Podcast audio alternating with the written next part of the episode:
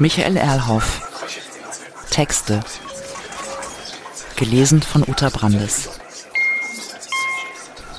Evolution. Gelegentlich entwickeln sich in der sogenannten Wirklichkeit Geschichten, die man, wenn sie in einem Buch publiziert würden, einfach nicht glauben könnte. Insofern, aber das ist keine allzu neue Erkenntnis, entwickelt sich die Wirklichkeit meist verrückter als die Geschichten darüber.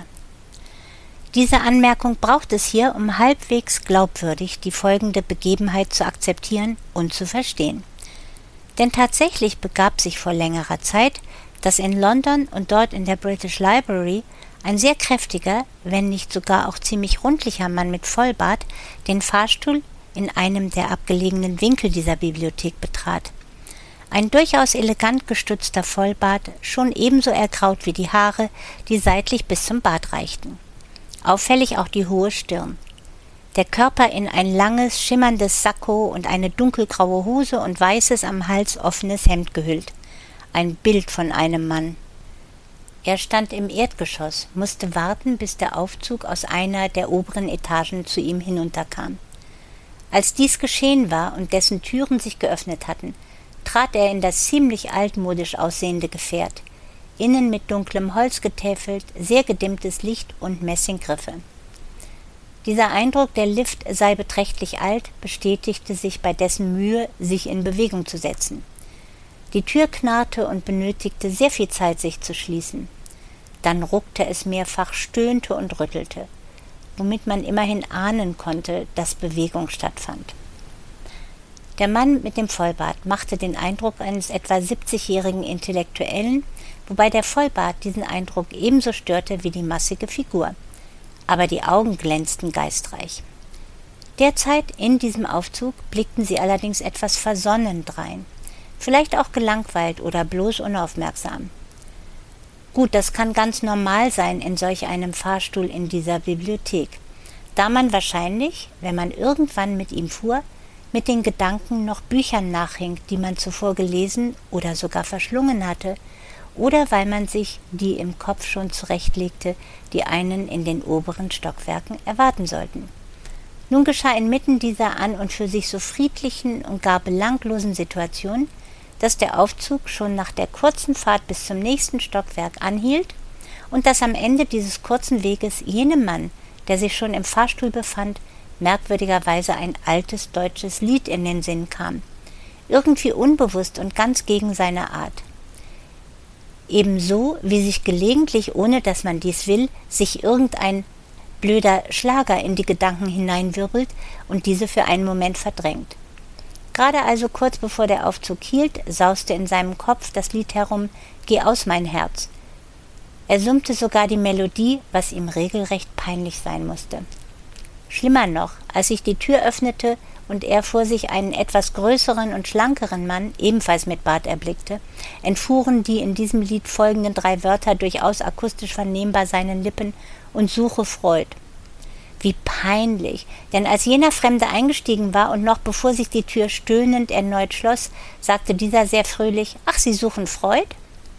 Der kräftig gebaute Mann, der sich schon zuvor im Aufzug befanden hatte, schwieg als sei er ertappt worden. Doch der Neue lachte vergnügt. Sie haben ihn gefunden. Skeptisch schaute der andere ihn an.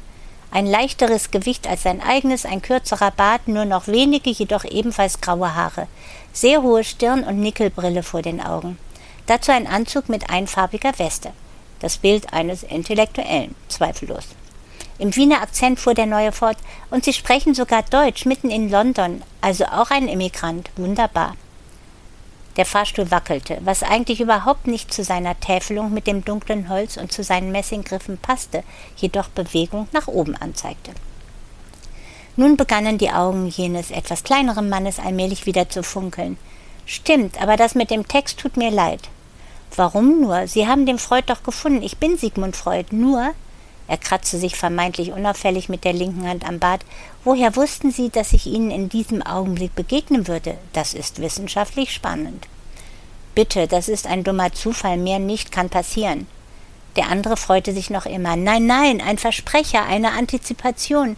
Die Psychopathologie des Alltagslebens, genau das ist es. Irgendetwas in Ihnen ahnte oder antizipierte meine Ankunft. Toll. Der andere schüttelte seinen Vollbart. Unsinn, purer Zufall. Hab mich plötzlich an ein deutsches Lied erinnert. Nicht interessant. Tu ich sonst auch nicht. Ist albern. Nichts da, so einfach kommen sie nicht davon. Irgendetwas haben sie gedacht. Irgendetwas, was mit mir zu tun hat. Mit mir, Sigmund Freud. Himmel, dann sind Sie der Typ, der 1900 die Traumdeutung geschrieben hat und dann all das Palaver über Psychoanalyse? Stimmt. Nur das mit dem Himmel und mit dem Palaver ist falsch. Ich bin weder religiös noch ein Ethnologe. Anthropologe vielleicht, ja, das könnte sein. Aber anders. Der kleinere und kräftigere boxte den anderen leicht in die Rippen. Wollen Sie wissen, wer ich bin? Freilich, der mit dem schmalen Gesicht nickte fröhlich. Bisher weiß ich doch nur, dass Sie ebenfalls ein Immigrant sind. Na denn, ich bin Karl Marx. Nehme an, Sie haben von mir gehört? Nur gehört? Unsinn, selbstverständlich. Ich kenne sogar viele Ihrer Schriften. Wer kennt sie nicht? Dann verstehen Sie aber auch, dass ich mit Ihrer Psychoanalyse nicht so viel anfangen kann. Zu viel Metaphysik. Kommen Sie, gerade Sie haben doch bewiesen, wie komplex die Psyche durch die Bedingungen des Seins oder des jeweiligen So-Seins geformt ist. Das ist doch keine Metaphysik. Der andere stocherte mit beiden Händen in seinem Bart herum. Na gut, wenn Sie das so sehen, musste ich damals einfach schon erkennen, in der Dialektik von Sein und Bewusstsein. Die beiden waren so sehr in ihr Gespräch vertieft, dass sie gar nicht bemerkt hatten, wie der Fahrstuhl mittlerweile in der obersten Etage der Bibliothek angekommen war, die Tür sich geöffnet, ja, und dann wieder geschlossen hatte. Erneut rüttelte der Fahrstuhl und machte sich auf den Weg nach unten, wo offenbar jemand auf den Rufknopf gedrückt hatte.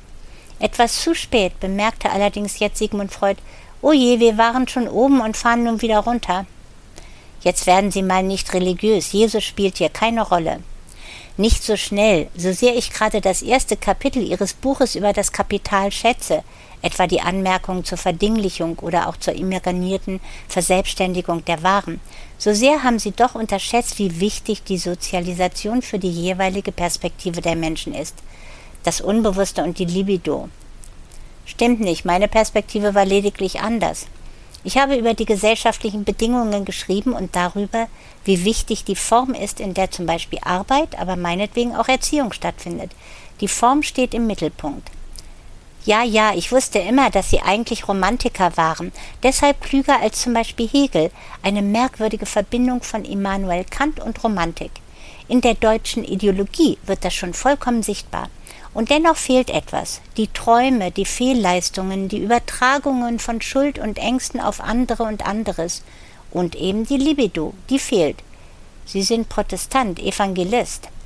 Nein, nein, nein, ich habe über die Libido geschrieben, die in der Beziehung zu dem Wahren so evident und dort grausam zur Erscheinung kommt. Und über die Entfremdung habe ich geschrieben.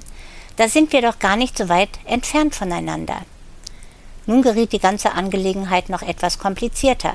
Mittlerweile nämlich hatte der Aufzug das Erdgeschoss erreicht und stöhnend seine Tür geöffnet, und direkt vor dieser Tür stand, bereit den Fahrstuhl zu betreten, ein dritter Mann. Der sah aus wie eine Kombination der beiden, die sich schon im Aufzug befanden. Ziemlich dichter und struppiger grauer Bart, glatze, hohe Stirn, etwas tiefliegende Augen, keine Brille. Was die Größe betrifft, so lag die bei dem Neuen zwischen den beiden anderen vielleicht etwas mehr in Richtung Karl Marx. Der Mann kam in die Kabine und drückte auf den obersten Knopf für die oberste Etage. Doch die beiden anderen redeten einfach weiter, zuerst wieder Sigmund Freud. Zugegeben, aber sie sind nicht weit genug gegangen damit. Sie haben sich zu sehr auf die wirtschaftlichen Zusammenhänge beschränkt. Die sind jedoch nicht alles. So eindimensional geht es nicht. Falsch, so ist das falsch. Karl Marx schüttelte seine linke Faust. Denken Sie an meinen Text in den Grundrissen. Über den Weg vom Abstrakten zum Konkreten. Man muss alles von mir lesen. Erst dann versteht man mich. Freud griff sanft nach der Faust von Marx und nahm sie in seine beiden Hände. Richtig, aber das gilt für meine Schriften ebenso. Bevor Freud weiterreden konnte, mischte sich der Neue ein, allerdings in englischer Sprache, und von nun an lief die gesamte Konversation auf Englisch, was im Folgenden übersetzt wird. Ich weiß nicht, worüber Sie sprechen, aber Sie reden sehr laut, zu laut. Wieder einmal die Vorurteile gegen Immigranten, angeblich reden die immer zu laut, ausgerechnet hier in England und dann noch in London. Der neue Gast ahnte wohl, was sich da in den Köpfen der anderen bewegte und fügte hinzu, nicht was sie denken, Aber wir sind hier in einer Bibliothek, da ist Stille angesagt. Marx antwortete sofort. Woher wollen Sie wissen, was wir denken? Beruhigen Sie sich, alter Revolutionär. Freud streichelte sanft die Hand von Karl Marx und wandte sich dann an den dritten Mann. Wir befinden uns gerade in einem theoretischen Diskurs. Sie kennen das, Immigranten sind so. Dann will ich Sie dabei nicht weiter stören. Ist ohnehin nur eine kurze Fahrt mit diesem Aufzug. Er zauderte für einige Augenblicke, dann fragte er nach Ich kenne Sie doch. Irgendwie kommen Sie mir bekannt vor. Kann sein, das da drüben ist der Sigmund Freud. Ich heiße Karl Marx. Wahnsinn, Sie hier? Klar, Immigranten und leidenschaftliche Besucher der Bibliothek, hätte ich mir denken können. Einige Sekunden später fügte er hinzu Ich bin übrigens Charles Darwin. Vielleicht kennen Sie einige meiner Schriften zur Evolution. Die beiden anderen blickten sich erstaunt an und dann ihn. Freud begriff zuerst Das sind Sie? Ich habe ein völlig anderes Bild von Ihnen im Kopf. Survival of the Fittest. Wie haben Sie das geschafft? Karl Marx lachte, Charles Darwin lächelte bloß und antwortete Ja, ja, das ist nur falsch in die deutsche Sprache übersetzt worden, als Überleben des Stärksten, so ein Quatsch, aber typisch deutsch. Denn der Fitteste ist doch nicht der kräftigste, vielmehr der klügste, der wendigste. So muss man das verstehen. Opportunist, dann gewinnt meist der Parasit, Bakterien und Viren, die überleben. Der Fahrstuhl stoppte mit einigem Getöse und öffnete die Tür. Die drei Männer schauten sich eine Weile lang an und gingen dann in unterschiedlicher Richtung davon in die Bibliothek.